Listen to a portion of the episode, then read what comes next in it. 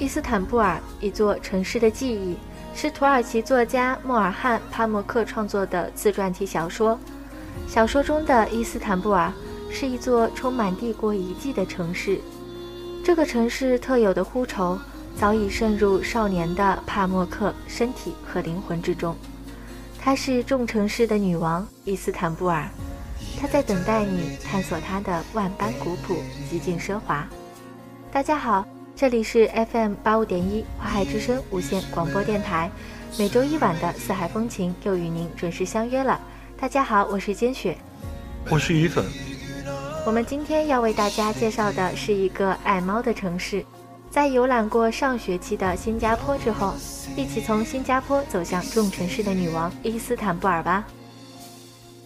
土耳其最大城市和港口，也是土耳其经济、文化、金融、新闻、贸易、交通中心，世界著名的旅游胜地，繁华的国际大都市之一。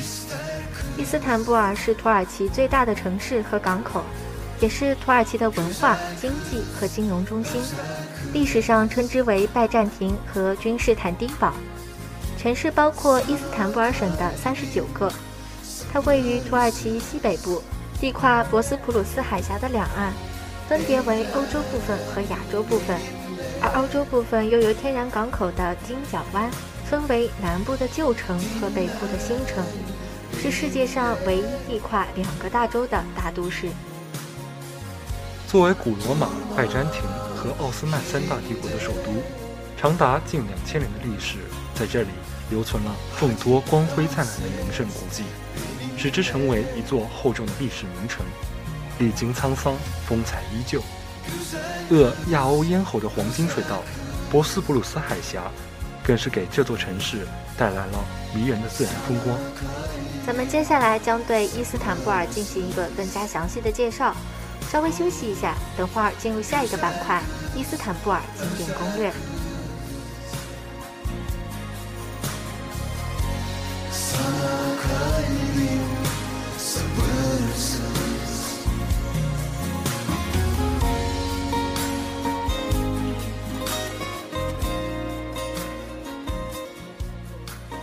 欢迎回来，这里是伊斯坦布尔景点攻略。首先带大家游览的是蓝色清真寺。蓝色清真寺是回教世界最优秀的建筑师西南的得意弟子的作品，也是伊斯坦布尔最重要的建筑之一。蓝色清真寺的美有四个观察点：第一是光线，穿过二百六十个小窗的光线，融入昏黄呈圆形排列的玻璃光中，反光明舞，像是个虚拟的空间。苏丹阿赫迈特清真寺又叫蓝色清真寺，这是因为该寺的墙壁自其高度的三分之一以上都使用了一种土耳其瓷器名镇伊茨尼克烧制的，刻着丰富的花纹和图案，以白色为底的蓝彩釉贴瓷，共有两万多片。这些瓷片的蓝色使得整个清真寺内似乎都充满了蓝色，所以人们称为蓝色清真寺。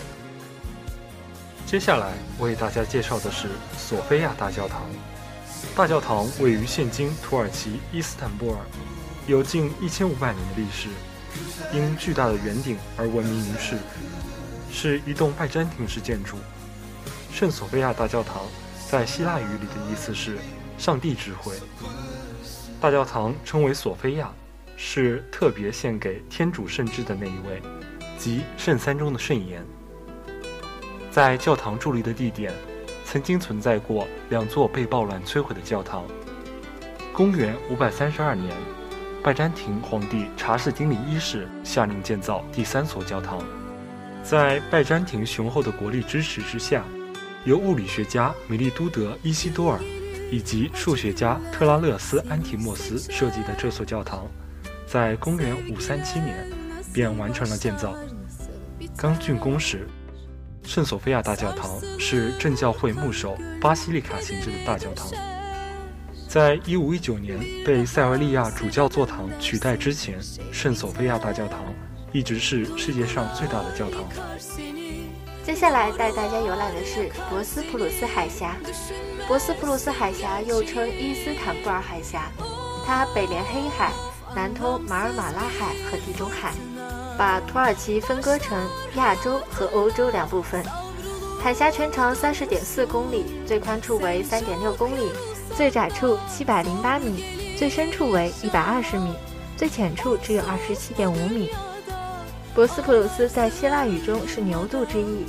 传说古希腊万神之王宙斯曾变成一头雄壮的神牛，驮着一位美丽的人间公主，从这条波涛汹涌的海峡游到对岸，海峡因此而得名。博斯普鲁斯海峡是沟通亚欧两洲的交通要道，也是黑海沿岸国家出外海的第一条关口。由于两洲各国间的商贸等各种交往，随着人类文明的发展不断增多。它的地理位置尤具战略意义。接下来，我们来到了托普卡帕宫。托普卡帕宫是位处土耳其伊斯坦布尔的一座皇宫，自1465年至1853年，一直都是奥斯曼帝国苏丹在城内的官邸以及主要居所。托普卡帕宫是昔日举行国家仪式以及皇室娱乐的场所。现今则是当地主要的观光胜地，把托普卡帕宫翻译过来就是大炮之门。昔日碉堡内曾放置大炮，故以此命名。征服拜占庭君士坦丁堡的苏丹穆罕默德二世，在一四五九年下令动工，兴建托普卡帕宫。皇宫由四个庭院以及其他矮小的建筑物组成，昔日有大约四千人居住。以往的皇宫覆盖着一个广大的海岸地区，在多个世纪以来，皇宫经过扩建和整修，例如1509年的地震以及1665年的火灾后，皇宫都进行过维修。奥斯曼帝国灭亡后，托普卡帕宫于1924年4月3日在政府政令下，奥斯曼帝国灭亡后，托普卡帕宫于1924年4月3日在帝国政令下。变成帝国时代的博物馆——托普卡帕宫博物馆，由文化旅游部管理。皇宫里有大量的屋宇和厅堂，但现今只有最重要的部分开放给公众。皇宫由部门的职员以及土耳其军方的武装守卫把守。托普卡帕宫是奥斯曼建筑的代表作，包含大量的盔甲、奥斯曼的梭画、伊斯兰的书法原稿、壁画，以及奥斯曼的珠宝宝珠。托比卡帕皇宫与邻近的其他历史遗迹同属伊斯坦布尔历史地区。该区在一九八五年成为联合国教育、科学以及文化组织的世界遗产。托普卡帕宫被描述为奥斯曼帝国时期皇宫的表率。最后带大家游览的是卡里耶博物馆。卡里耶博物馆是伊斯坦布尔仅次于圣索菲亚的拜占庭遗迹。它原是一处教堂，正式名称是克拉修道院教堂。和伊斯坦布尔的基督教堂一样，建于五世纪的克拉修道院在奥斯曼帝国时代被改作清真寺。同时，在素坛的下令保护下，教堂墙上十三世纪至十四世纪的绝美马赛克镶嵌画作被涂上灰泥，没有被挖出破坏。教堂的空间从一进门，墙面及小圆拱上。在叙述基督及圣母的一生，从天使报喜、基督诞生马槽、基督行使神迹、基督赐福、圣母的生与死及各位圣徒使者等，每一幅虽都略显残破，但表情栩栩如生，色泽依然完整，即使历经数百年的尘封，一样具有高度的艺术性。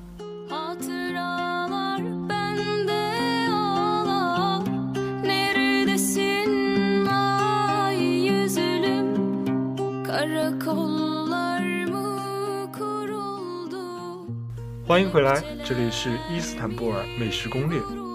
首先为大家介绍的是土耳其披萨。其实这种类型的食物在土耳其语里有自己特殊的名字，不过为了方便游客，就都叫做披萨了。和我们常吃的意大利披萨不一样，土耳其披萨是长条船形的。吃的时候，老板会帮你斜着切成小份，上面放的馅料也可以自己选。两种披萨，一种是肉的，一种是西红柿和芝士的。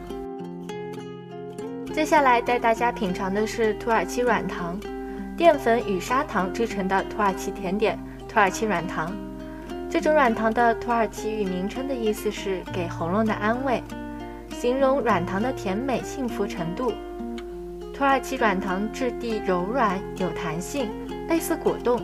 有的土耳其软糖会添入微量的坚果，如开心果、榛果或核桃。土耳其软糖是非常有名的土耳其特产，几乎所有的地方都有卖的。无论是商店的橱窗，还是巴扎的摊子上。都可以看到非常漂亮的土耳其软糖在卖。接下来为大家介绍的是土耳其冰淇淋。土耳其冰淇淋可是大名鼎鼎。到了这里，如果不尝尝它，可是少了体验土耳其文化的乐趣。冰淇淋小贩熟练地将金属的冰棍挥舞得眼花缭乱，用高超的技术戏弄着每个来买冰淇淋的人。接下来带大家品尝的是土耳其面包圈。土耳其面包圈是土耳其遍布大街小巷的街头食物，景点附近常会有背着玻璃箱的大叔在贩卖，裹着芝麻的面包圈，一个就抵饱了，口感扎实有嚼劲，有芝麻的香味儿和麦香的甜味儿，嘴巴寂寞的时候来一个正好。烤鱼三明治，漫步在博斯普鲁斯海峡边，常常会不经意地闻到。摇摇晃晃的小船中飘来阵阵烤鱼香，漫天的海鸥嗅着鲜鱼的香味，围绕着渔船盘旋不去。千万别错过，花上几里拉，你便尝到了伊斯坦布尔最有风味的小吃了。漫步在金角湾边，大口吃着烤鱼，欣赏金黄落日下的伊城，也许这就是人生中最真实的浪漫吧。接下来带大家品尝的是酸奶。第一个吃酸奶的民族就是土耳其民族，而酸奶这个词也来源于土耳其语。酸奶对于土耳其人来说，可不仅仅是一种饮料，它是一日三餐都少不了的主角，就像面包一样重要。白嘴吃、抹面包、拌沙拉、煮汤、做饮料，什么样的吃法都有。而土耳其酸奶最为特色的就属掺水加盐的酸奶和泡沫酸奶了，配上烤肉吃特别解腻，十分健康。最后为大家介绍的是土耳其烤肉。土耳其烤肉，土耳其烤肉快餐起源于古老的土耳其帝国宫廷烤肉宴会，后流传至民间，采用着独特的制作工艺，利用专业的旋转设备，以电为能源。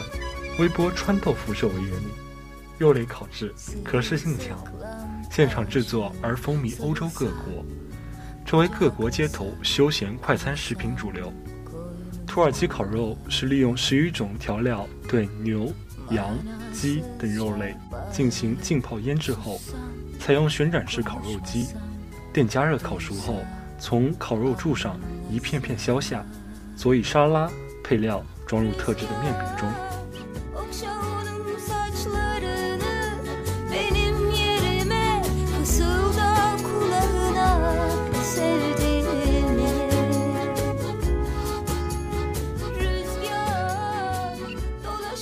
回来，这里是伊斯坦布尔购物攻略。首先带大家欣赏的是地毯。地毯和挂毯是土耳其上千年来的家用必备品。土耳其人在阿纳托利亚大陆定居之前就已经在用了。地毯店在土耳其随处可见，但是有些地毯是进口的，不见得都是土耳其本地的。土耳其不同地区出产的地毯又有其独特鲜明的风格。帕帕多西亚地区则以线条分明的几何图案为主，伊斯坦布尔和布尔塞地区则是以具有阿拉伯风情的以野花为基调的奥斯曼宫廷地毯。接下来为大家介绍的是香料，在自称为世界第三大美食王国的土耳其，食物的味道以浓烈著称，人们在各种食物中放入大量的各种香料。以防炎热的天气使食物变质，并且可以去除牛羊肉的膻味，使食物更加美味可口。接下来为大家介绍的是海泡石烟斗。海泡石是一种极轻质、吸收性极佳的稀有白色硬质粘土矿石。最优质、最适合用于烟斗制作的海泡石原料是产自伊斯坦布尔东南约两百英里埃斯基谢希尔地区的地下四百英尺深处。海泡石烟斗用久了，在烟油和手汗的内外共同作用下，会散发出自然深邃和高贵的棕金色。虽然海泡石质脆易碎，但仍受烟斗爱好者的追捧和欢迎，可以买作伴手礼赠人。接下来为大家介绍的是恶魔之眼。恶魔之眼是土耳其人最喜爱的护身符和吉祥物，也叫做辟邪珠。当地人相信，被邪恶之神盯上就会有厄运上升，用于吸引邪恶之神的注意，逃避厄运。对于恶魔之眼的由来，说法不一。有一种说法是，从前有位妇人盯上了一头从他家门口经过的肥牛，他便对妻子说：“今天我没有看见比这头肥牛更美好的东西了。”被富人盯住的肥牛应声倒地毙命。他的妻子便把牛肉割了下来。人们把故事里的富文的眼神称为“嫉妒的眼神”，他们相信这种眼神具有极大的可怕力量，是他杀死了牛，为了保护自己不受嫉妒的眼神的伤害。土耳其人用恶魔之眼把嫉妒的眼神吸引住，等恶魔之眼爆裂开了，就说明灾难已经被化解，保护了人们免受伤害。另一种说法是，很久以前，土耳其有一位长着邪恶之眼的女巫美杜莎，人只要被她充满嫉妒的眼神盯上，就会立马变成石头。后来，人们把美杜莎压在柱下，挖出了她的双眼，并制成大大小小的东西挂了起来，以毒攻毒。这就是恶魔之眼的原型。最后为大家介绍的是湿拓。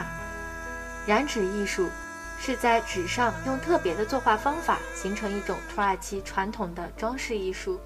土耳其人喜欢用土耳其国花郁金香作为主要图案。上海世博会土耳其馆中特别介绍了这种土耳其国画的制作方法和艺术展品。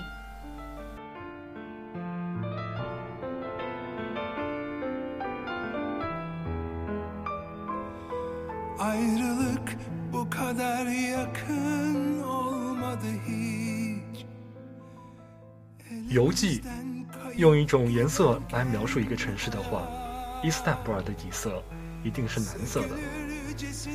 举世著名蓝色清真寺为蓝色的大海，这是现实的铺陈。它那淡淡的忧郁气质更令人深思。无数英雄在这个舞台上，你方唱罢我登场。特别是奥斯曼帝国瓦解后，时间几乎遗忘了伊斯坦布尔的存在。正如诺贝尔文学奖获得者奥尔汉帕默克的作品《伊斯坦布尔：一座城市的记忆》中所称之的呼愁，这是历史的纵深。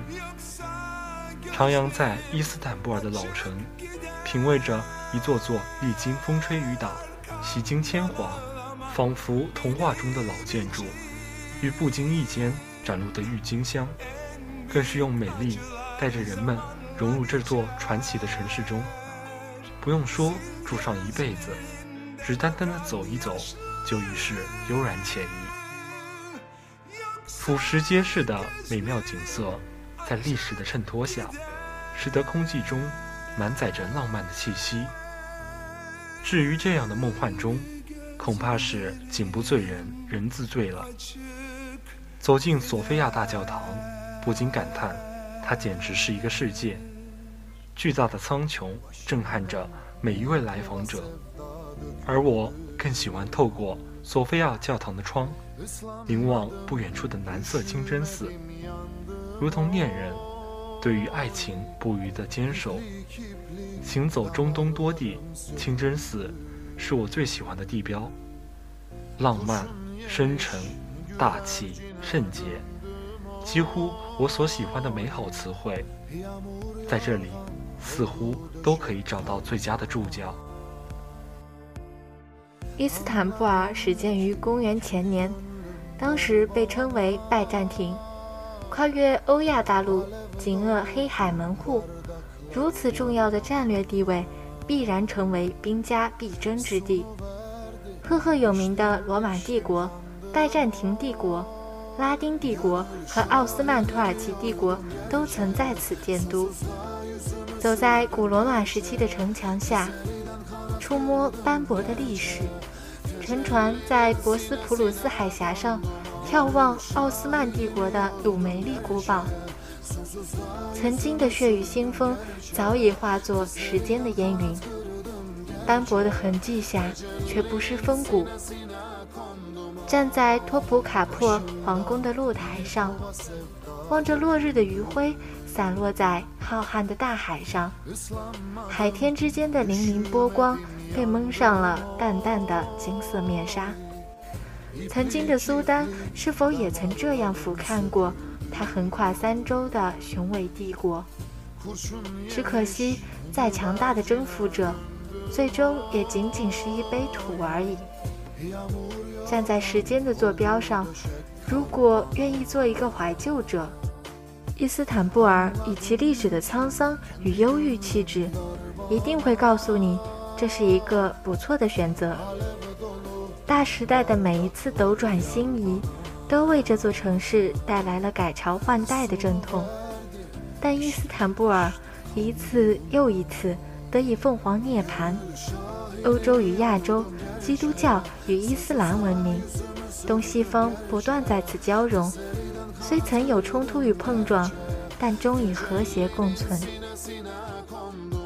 今天，我们既能感受到帕慕克时常琢磨的遗址古迹和黑白影像，也能体会到这座城市洋溢着欣欣向荣的活力。这就是蓝色的含义：浪漫、梦幻，且不失忧郁深沉。而这正是伊斯坦布尔的城市底色。本期的四海风情节目到这里就结束了。感谢大家收听，我们下周一的黄昏再见。本期播音：兼雪雨粉，编导：数月兼雪，宣传：一生。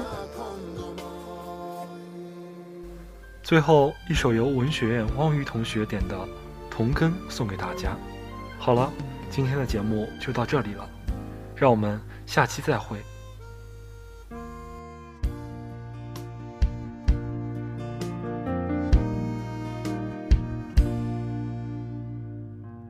做不了医生，也想要救人。抱着新闻又多几个生沉沦，抱怨的越多，心里越不好过。刚捐的那点薪水虽然不多。想做点什么，能力范围内，哪怕给句安慰，能安慰到谁？好多感人事迹，好想哭想参与，别给感染任何时机，趁着还能呼吸。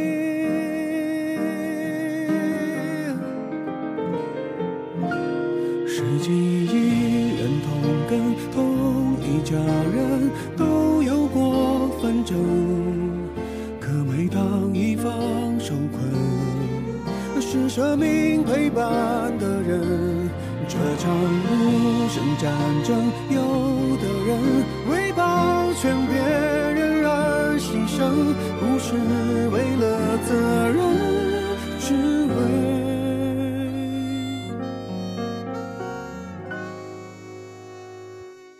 同根，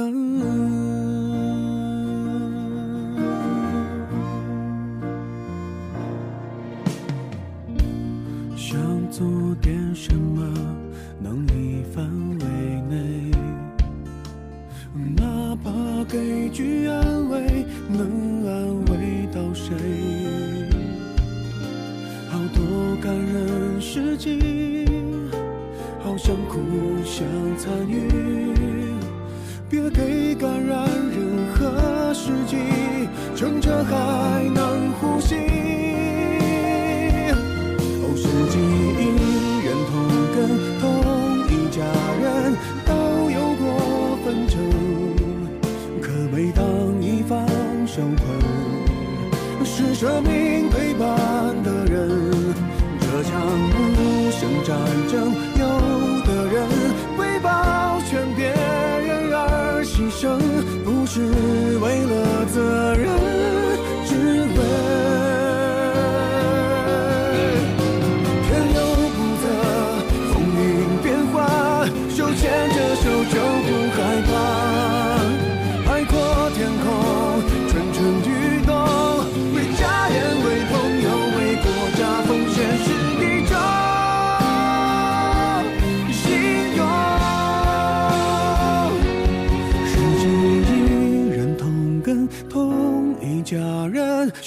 不得你疼。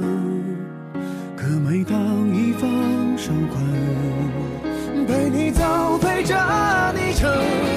这场无声战争，有的人为保全别人而牺牲，不是为了责任，只